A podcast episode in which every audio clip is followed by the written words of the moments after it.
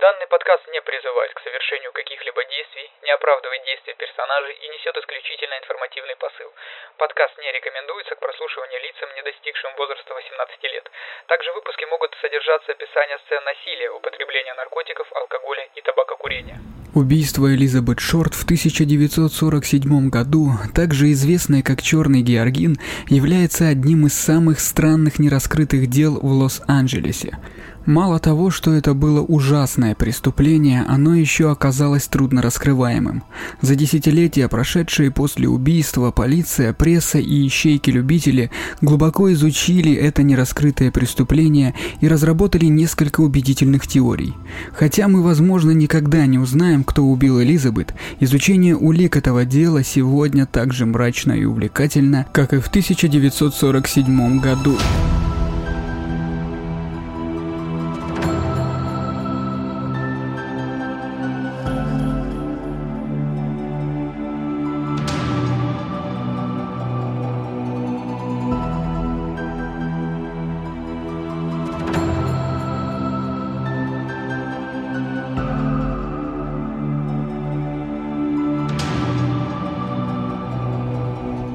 Утром 15 января 1947 года домохозяйка по имени Бетти Берсингер шла по жилой улице в центре Лос-Анджелеса со своей трехлетней дочерью, когда что-то привлекло ее внимание. Это было холодное пасмурное утро, и она направлялась за парой туфель к сапожнику. На первый взгляд Берсингер подумала, что белая фигура, лежащая в нескольких дюймах от тротуара, была сломанным манекеном из магазина. Но при ближайшем рассмотрении выяснилась ужасная правда. Это было тело женщины, разрезанное пополам и лежавшее в грязи лицом вверх. Руки женщины были подняты над головой под углом 45 градусов.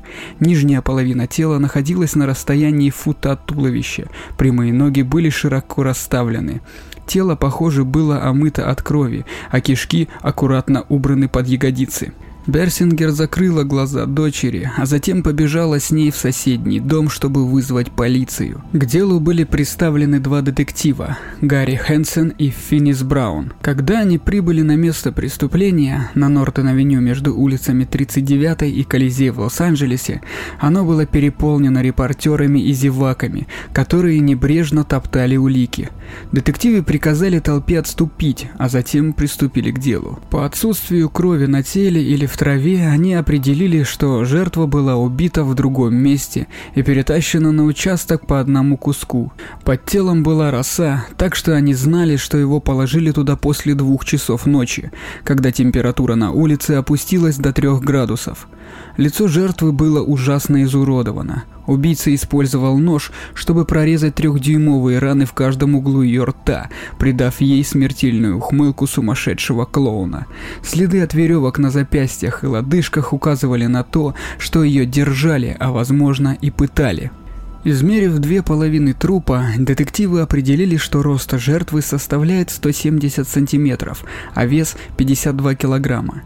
Ее русые каштановые волосы были недавно окрашены хной, а ногти обкусаны до крови. Вызвав коронера округа Лос-Анджелес для извлечения тела, детективы остались с непростой задачей – выяснить, кем была эта женщина. В 1940-х годах полиция и пресса жили в симбиотических отношениях. Репортеры использовали полицейских для получения сенсаций, а полицейские использовали репортеров для распространения информации среди общественности, которая, как они надеялись, может раскрыть преступление. В деле черного Георгина детективы передали в газету «Лос-Анджелес Экзаменер» отпечатки пальцев, снятые с мертвой женщины, а репортеры использовали аппарат Саунфото, предшественника современного факса, для отправки увеличенных отпечатков в штаб-квартиру ФБР в Вашингтоне, округ Колумбия. Техники ФБР сравнили отпечатки со 104 миллионами отпечатков пальцев, имеющихся у них в базе данных, и быстро установили совпадение совпадение с Элизабет Шорт. Отпечатки пальцев Шорт были взяты для работы на почте, которую она выполняла на армейской базе в Калифорнии, и для записи об аресте за употребление алкоголя в Санта-Барбаре. ФБР также прислала в газету фотографию Шорт из правительственного заявления. Когда репортеры увидели, насколько привлекательной была 22-летняя жертва, они поняли, что у них на руках сенсационный материал. Это были новости в духе нуар в лучшем виде. Чтобы раздуть историю, репортеры Экзаменер прибегли к неэтичной уловке. Они позвонили ее матери Фиби Шорт и сказали ей, что ее дочь победила в конкурсе красоты. Выпытав у миссис Шорт как можно больше личной информации об Элизабет, они сообщили ей, что ее дочь на самом деле мертва. Секс, красота, насилие. В этой истории было все, и вскоре она попала на первые полосы газет по всей стране. «Полиция ищет сумасшедшего извращенца из-за смерти девочки», гласил один из заголовков «Вашингтон-Пост».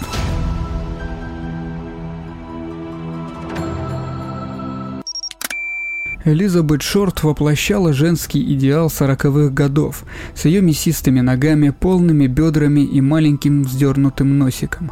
Она была олицетворением драмы. Она красила свои русые каштановые локоны в черный цвет, красила губы в кроваво-красный цвет и прикалывала волосы белые цветы. С ее алебастровой кожей и удивительными светло-голубыми глазами она была похожа на фарфоровую куклу. Происхождение ее прозвища неясно. Некоторые говорят, что друзья стали называть ее «Черный Георгин» из-за пристрастия к черному цвету и в связи с фильмом 1946 года «Голубая Георгина». Каково бы ни было происхождение прозвища, пресса подхватила его и сделала Элизабет Шорт легендой. Однако в городе, где она выросла, ее знали просто как Бет, по словам ее подруги детства и соседки Мэри Пасиос. Шорт родилась 29 июля 1924 года в Гайд-парке, штат Массачусетс, и была одной из пяти дочерей, родившихся у Фиби и Клео. В какой-то момент ее детства семья переехала на полчаса на север в Медфорд – город, известный полуночной поездкой Пола Ривера в 1775 году и как место, где была написана песня «Jingle Bells». Клео Шорт открыл успешный бизнес по строительству миниатюрных полей для гольфа, но крах фондового рынка 1929 года сделал его банкротом. Не имея возможности обеспечить свою большую семью, Клео оставил машину на местном мосту, чтобы создать впечатление, будто он в отчаянии прыгнул в реку, пишет Пасиус в своей книге «Тени детства». Только несколько лет спустя он написал жене из Калифорнии, что копит деньги, чтобы перевести туда семью. Жена не захотела иметь с ним ничего общего. После ухода Клео семья Шорт переехала в скудный многоквартирный дом по соседству с Пасиос, а Фиби нашла работу бухгалтера. Элизабет стала старшей сестрой для Пасиос, которая была младше ее на 10 лет, и водила ее за мороженым или в кино – Две девочки смотрели все популярные в то время фильмы с Джинджер Роджер и Фредом Астером, а также дебют «Унесенных ветром». Возможно, именно в этом кинотеатре маленького городка зародились голливудские мечты Шорт. Шорт родилась с проблемами дыхательных путей, которые с возрастом переросли в астму и бронхит. Когда ей было 16 лет, мать стала отправлять ее на зиму к друзьям семьи в Майами, где она нашла работу официантки – в 19 лет Шорт села на поезд, чтобы переехать к отцу, который жил в Альехо, городе чуть выше Сан-Франциско, и работал на военно-морской станции Майер-Айленд. Она надеялась, что переезд в Калифорнию позволит ей пробиться в кино, пишет Пасио. С самого начала вновь обретенные отношения Элизабет с отцом были сопряжены с трудностями. Она не видела его несколько лет, его преследовали сожаления. Они были чужими людьми, живущими в одном доме, с несовпадающими представлениями о том, как все должно быть. Клео Шорт ожидал, что его дочь-подросток будет прислуживать ему в качестве своеобразной служанки, готовить и вести дом. Но Шорт была свободной натурой и не хотела иметь ничего общества с домашним хозяйством. Она нашла работу в почтовом отделении на базе Кэмп Кук, ныне база ВВС Вендерберг в Ломпоке, в двух с половиной часах езды к северу от Лос-Анджелеса. На двух черно-белых фотографиях, сделанных для ее удостоверения гражданского служащего, на одной она стоит лицом к камере, а на другой в профиль. Она не улыбается. Ее накрашенные губы слегка разошлись, а обильные черные волосы выглядят распущенными. Тем не менее, естественная красота, излучаемая этими снимками, не вызывает сомнений. Фотографии на ее удостоверении личности завораживали репортеров экзамена экзаменер после того, как несколько лет спустя был найден ее труп, и предупреждали их, что они попали в фантастическую историю. В Кэмп Кук Шорт была окружена целыми полками одиноких солдат, стоявших на пороге отправки на войну. Она оставляла за собой след эротической тоски, куда бы ни шла. Молодые люди добивались ее внимания, называли ее легендарной милашкой и говорили, что она кинозвезда. Однако ее идиллия закончилась через несколько месяцев, когда ее арестовали в баре Санта-Барбары за употребление алкоголя в нетрезвом виде и отправили домой в Мэтфорд. В течение следующих нескольких лет Шорт путешествовала туда-сюда по стране. Ездила на поездах из Мэтфорда в Чикаго, во Флориду, в Калифорнию и снова в Массачусетс. Подработка официанткой оплачивала ее труд везде, где бы она ни находилась, и подпитывала ее тягу к новым местам и людям. Ее жажда жизни была непреодолимой. Она часто посещала ночные клубы, где танцевала на танцполе под свинг, джаз и бибоп. Ей нравилась музыка, мужчины, атмосфера. Она никогда не оставалась одна, если не хотела этого. Но в последний день декабря 1944 года ее образ жизни изменился, когда она встретила молодого человека, который выделялся из аравы тестостерона, майора из летающих тигров. Она послала своей матери восторженное письмо, пишет Пасиос. В канун Нового года я встретила одного человека, майора Мэтта Гордона. Я так сильно влюблена, что это видно. Он такой замечательный, не похожий на других мужчин. И он попросил меня выйти за него замуж. После того, как Шорт вернулась в Мэтфорд тем летом, Пасиус говорит, что она носила крылья пилотов Мэтта, приколотые к блузкам, и завела сундучок надежды, наполнив его вышитым вручную постельным бельем, которое он прислал ей с Филиппин. Когда в конце августа посыльный Western Union на велосипеде в жару подъехал к дому Шорт, судьба была настолько жестокой, что даже думать о ней не хотелось. Японцы капитулировали 14 августа, и Шорт наконец-то перестала беспокоиться о том, что Мэтт погибнет в бою. Вместо этого она фантазировала о предстоящей свадьбе, о шелковом свадебном платье, цветочных композициях, историях о том, какие канапе подать на прием, как уложить волосы. Но перед домом Шорт остановился посыльный на велосипеде, который привез лаконичное послание от матери ее жениха. Мэтт погиб в авиакатастрофе по пути домой из Индии. Я сочувствую вам. Молитесь, чтобы это было не так. Следующие дни Шорт провела в подавленном состоянии, читая и перечитывая письма Мэтта. Когда похолодало, она вернулась в Майами, положив в чемодан копию его некролога. В Майами Шорт отвлекала свою душевную боль парадом мужчин. Она наслаждалась обществом мужчин всех мастей, военных, предпринимателей, старших и младших, но больше всего ей нравились те, у кого в кошельке было много денег – Шорт знала цену своей красоте. Когда она шла по тротуару в туфлях на шпильках, она высоко держала голову, прекрасно понимая, какое впечатление производит на прохожих мужчин. Они глазели, свистели, предлагали купить ужин. Часто она соглашалась. Они оплачивали ее еду, счета в барах, аренду, одежду. Они давали ей наличные, что стоили несколько зеленых за привилегию окунуться в ее ослепительную ауру. Некоторые авторы предполагают, что Шор довела это поведение до крайности и работала проституткой, но доказательств этому нет. Все деньги, которые ей удавалось накопить самостоятельно, работая официанткой, она использовала для пополнения своего гардероба. Она предпочла бы голодать, чем носить устаревшую или поношенную одежду. Когда она выходила на улицу, она всегда была одета по высшему разряду, предпочитая сшитые на заказ черные костюмы, женственные блузки с рюшками, туфли на высоких каблуках и длинные перчатки. Она олицетворяла собой холодную утонченность работающей девушки 40-х годов. Особый фетиш Шорт питала к мужчинам в форме. В июле 1946 года она вернулась в Южную Калифорнию, чтобы быть ближе к Джозефу Гордону Фиклингу, очень красивому лейтенанту ВВС с чувствительными темными глазами. Они познакомились в Калифорнии двумя годами ранее, незадолго до его отправки за границу. С самого начала их отношения были нестабильными. В их частых письмах, которые были конфискованы полицией и опубликованы в газетах после убийства Шорт, Фиклинг выражал нетерпение по поводу флирта задаваясь вопросом, занимает ли он в ее сердце более высокое место, чем любой другой мужчина. Очевидно, она не могла, да и не пыталась убедить его в этом. Он переехал в Северную Каролину, чтобы работать пилотом коммерческих авиалиний, но они оставались на связи, и он продолжал посылать ей деньги, включая перевод по 100 долларов в месяц до ее смерти.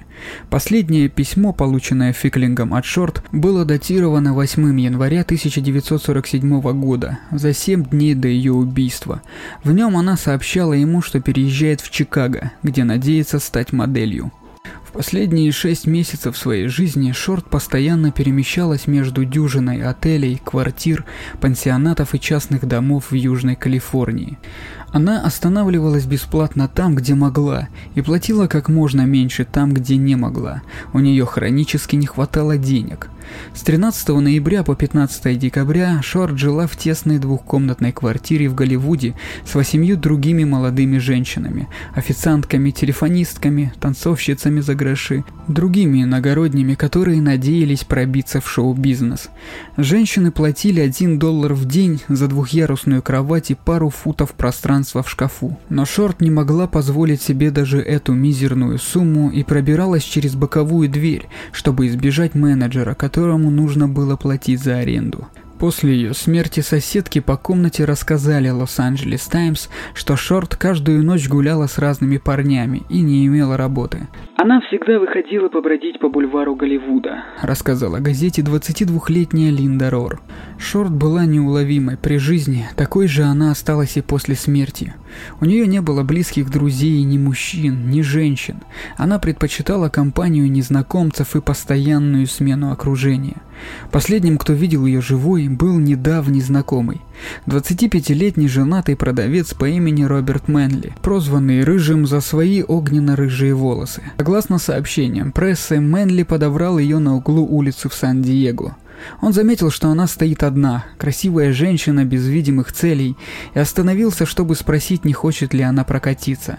Шорт притворилась хитрой, отвернулась и отказалась смотреть на него, но Мэнли продолжал говорить, уверяя ее, что он безобиден, что он просто хочет помочь ей, подвести ее до дома. В то время Шорт жила в семье, которая жалилась над ней, обнаружив ее в круглосуточном кинотеатре, куда она пришла переночевать. Но вскоре она им надоела. Днем она слонялась по их маленькому дому, а вечера проводила на вечеринках. В начале января 1947 года они попросили ее уйти. Мэнли приехал за ней. Пара остановилась в местном мотеле, но Шор спала в своей одежде, секса не было, как он позже рассказал репортеру. На следующий день, 9 января, он отвез ее в Лос-Анджелес и помог ей сдать багаж на автовокзале. Она сказала ему, что едет в Беркли, чтобы остановиться у своей сестры, с которой она встречалась в отеле Билтмор в центре города. Мэнли проводил ее в холл отеля, но в 18.30 покинул ее, чтобы вернуться к своей семье в Сан-Диего. Билтмор был именно таким местом, где Шорт любила проводить время.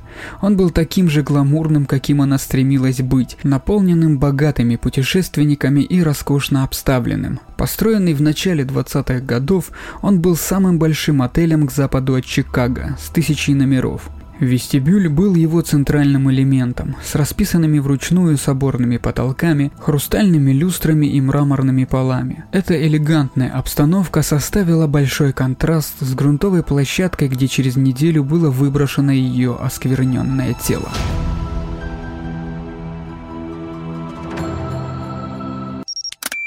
После ее убийства 40 полицейских прочесали район, ходя из дома в дом в поисках улик и доказательств.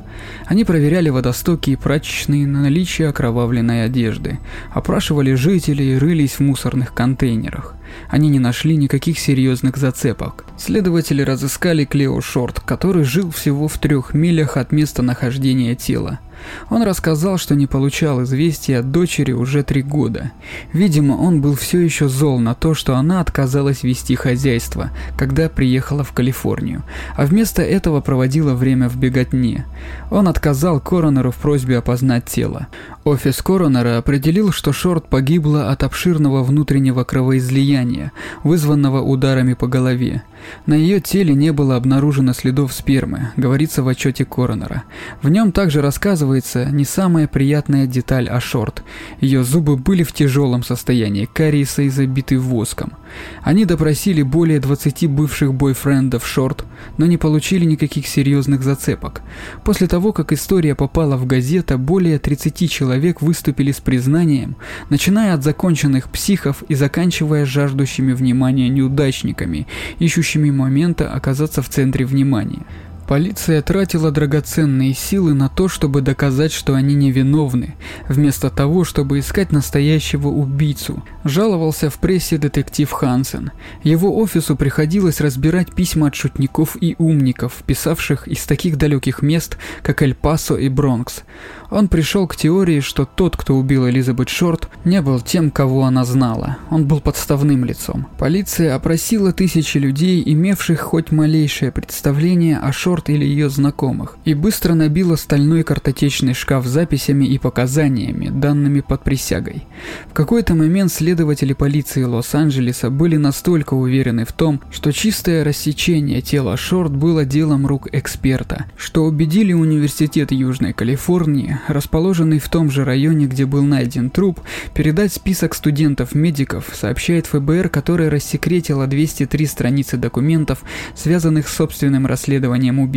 Бюро было завалено рукописными письмами на имя Дж. Эдварда Гувера от людей, утверждавших, что они знают, кто был убийцей, или обвинявших в преступлении кого-то, на кого они затаили обиду. Этот подозреваемый выманил у меня 75 долларов, которые, как он обещал, помогут снять меня в кино и сделают знаменитой. Писала одна женщина в бюро 23 мая 1947 года. Что произошло с того момента, когда Шорт видели выходящей из Билтмара до того, как ее изуродованное тело было выброшено на свалку, остается загадкой. Одно можно сказать наверняка.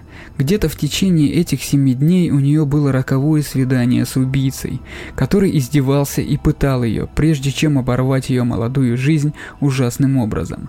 25 января черная сумочка Шорт из лакированной кожи и один из ее черных туфель с открытым носом были найдены в мусорном контейнере на улице 1819Е, 25, в нескольких милях от места преступления. Роберт Мэнли опознал эти вещи как свои. Он узнал туфли, потому что заплатил за их переобувку в Сан-Диего и сказал, что от сумочки пахло тяжелыми духами, которые носила Шорт и которые пропитали его машину, когда они ехали из Сан-Диего в Лос-Анджелес. Пять еженедельных газет Лос-Анджелеса обсасывали эти подробности в жестоком соревновании, пытаясь обогнать друг друга. Через 9 дней после смерти Шорт кто-то, возможно убийца, отправил по почте пакет в экзаменер. От него воняло бензином, который отправитель использовал, чтобы стереть свои отпечатки пальцев с конверта. Внутри были вещи Шорт, включая фотографии, ее свидетельство о рождении, карточка социального страхования и некролог Мэтта Гордона. В конверте также находились записная книжка с именами 75 мужчин. Полиция быстро разыскала их, и они рассказали следователям удивительно похожую историю. Они встречали Шорт на улице или в клубе, покупали ей напитки или ужин, и больше никогда не виделись с ней после того, как она давала понять, что не заинтересована в физических отношениях. Полиция Лос-Анджелеса и сейчас воздерживается от спекуляций на тему личности убийцы. Правда в том, что убийца Элизабет Шорт скорее всего мертв, если не от болезни, то от старости, и никогда не будет привлечен к ответственности. Этот факт не помешал большой группе ищеек-любителей подхватить факел в попытке раскрыть дело. Их выводы варьируются от причудливых до откровенно смехотворных. Мэри Пасиос возлагает вину, как это невероятно, на режиссера Орсона Уэллса, который однажды показал магический номер, в котором распилил женщину пополам. В другой книге «Папа был убийцей черного Георгина» специалист по связям с общественностью по имени Дженни Сноултон обвиняет в убийстве своего отца. Она пишет, что терапия помогла ей восстановить детские воспоминания о том, как отец заставлял ее смотреть, как он пытает, убивает и разделывает Шорт. Далее Ноул Нолтон обвиняет своего отца в девяти подобных убийствах, включая убийство сына, которого она родила от него. Ее книга была неудачной, но Нолтон преследовала всех, кто писал об этом деле и не поддерживал ее утверждения, пока в 2004 году она не покончила жизнь самоубийством от передозировки наркотиков. Вот некоторые из подозреваемых, которые возглавляли списки возможных вариантов за последние 60 лет. Роберт Мэнли. Мэнли был последним известным человеком, который видел Шорт живой. Первоначально он был объявлен подозреваемым, но после прохождения теста на детекторе лжи его отпустили. В 1954 году его жена поместила его в психиатрическую больницу после того, как он сказал ей, что слышит голоса. В том же году врачи сделали ему укол пентанола натрия, он же сыворотка правды, в очередной попытке вынудить из него информацию об убийстве черного Георгина. Во второй раз его оправдали. Он умер в 1986 году, через 39 лет после того, как в последний раз видел Шорт в Билтморе. Коронер объяснил его смерть случайным падением. Марк Хансен Имя Хансена было выбито на адресной книге, которая была отправлена по почте в экзаменер.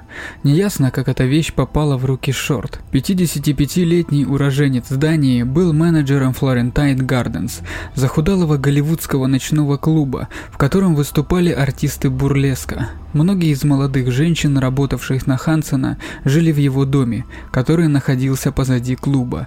Шорт была его гостьей в течение нескольких месяцев в 1946 году, и стареющий Лотарио, по слухам, безуспешно пытался с ней переспать. Джордж Ходл. В 2003 году отставной детектив полиции Лос-Анджелеса по имени Стив Ходл опубликовал еще один трактат о нелегком детстве, но этот все же стал национальным бестселлером. Согласно книге «Месть за черного Георгина. Гений и убийство», Ходл-младший изображает своего отца как тирана и жена-ненавистника-извращенца, который устраивал оргии в семейном доме и был отдан под суд за изнасилование собственной 14-летней дочери. Кстати, его оправдали. После смерти отца в 1999 году Стив Ходл нашел личный фотоальбом отца, в котором было два снимка темноволосой женщины. Ходл утверждает, что этой женщиной была Шорт, но семья девушки опровергала его утверждение. Джек Андерсон Уилсон в книге «Северет. Правдивая история убийства черного Георгина» Актер и криминальный писатель Джон Гилмор играет роль алкоголика-бродяги по имени Джек Андерсон Уилсон. Когда Гилмор брал у него интервью в начале 80-х годов, Уилсон якобы разгласил детали убийства, которые мог знать только убийца, включая знание предполагаемого дефекта влагалища, из-за которого Шорт не смогла вступать в половой контакт. За несколько дней до предполагаемого ареста Уилсон погиб при пожаре в отеле. Достоверность книги была поставлена под сомнение другими приверженцами дела Георгина, которые не смогли найти многие из первоисточников Гилмора, что заставило их усомниться в самом существовании этих источников. Уолтер Алонсо Бейли в 1997 году писатель газеты «Лос-Анджелес Таймс» Ларри Харниш предложил еще одного подозреваемого – доктора Уолтер Алонзо Бейли, хирург, чей дом находился в одном квартале к югу от участка, где было найдено тело Шорт. Дочь Бейли была подругой сестры Элизабет Вирджинии. Харниш предполагает, что Бейли страдал от дегенеративного заболевания мозга, которое и заставило его убить Шорт – в то время полиция считала, что убийца девушки был связан с какой-либо профессией, хирургом или мясником, скажем. Бейли на момент убийства было 67 лет, и у него не было никаких записей о насилии или преступлениях. Неизвестно также, встречался ли он когда-нибудь с Шорт. Ни один из этих подозреваемых не был связан с убийством, сообщалась полиция Лос-Анджелеса. И поскольку большинство ключевых вещественных доказательств исчезло из досье Черного Георгина, включая 13 презрительных писем, которые, вероятно, убийца отправил полиции и СМИ, вряд ли это дело когда-либо будет раскрыто. Детектив Брайан Карр, который продолжил следствие по этому делу в 1996 году, публично заявил об этом. Известный автор детективов Джеймс Элрой на основе убийства Элизабет Шорт написал в 1987 году роман «The Black Dahlia», который в переводе на русский издан под названием «Черная орхидея». Эта книга стала первой из его цикла L.A. Квартет, описывающего нравы Голливуда 40-х-50-х годов, а также царившие там коррупцию и разврат. В 2006 году вышла экранизация романа Элроя под тем же названием. Режиссером выступил Брайан де Пальма, в роли Элизабет Шорт канадская актриса Мия Каршнер. В остальных ролях снялись популярные актеры Джордж Хатнет, Аарон Экхарт, Скарлетт Йоханссон, а также дважды обладательница премии Оскар Хиллари Суонг. В 2002 году рок-певец Мерлин Мэнсон выпустил серию акварельных картин, основанных на убийстве Шорт. Существует песня об Элизабет Шорт в исполнении таких коллективах, как Anthrax, Limp of Good, Hollywood Undead, а также Лизы Мар и Боба Белдена. Существует также death metal группа под названием The Black Dahlia Murder.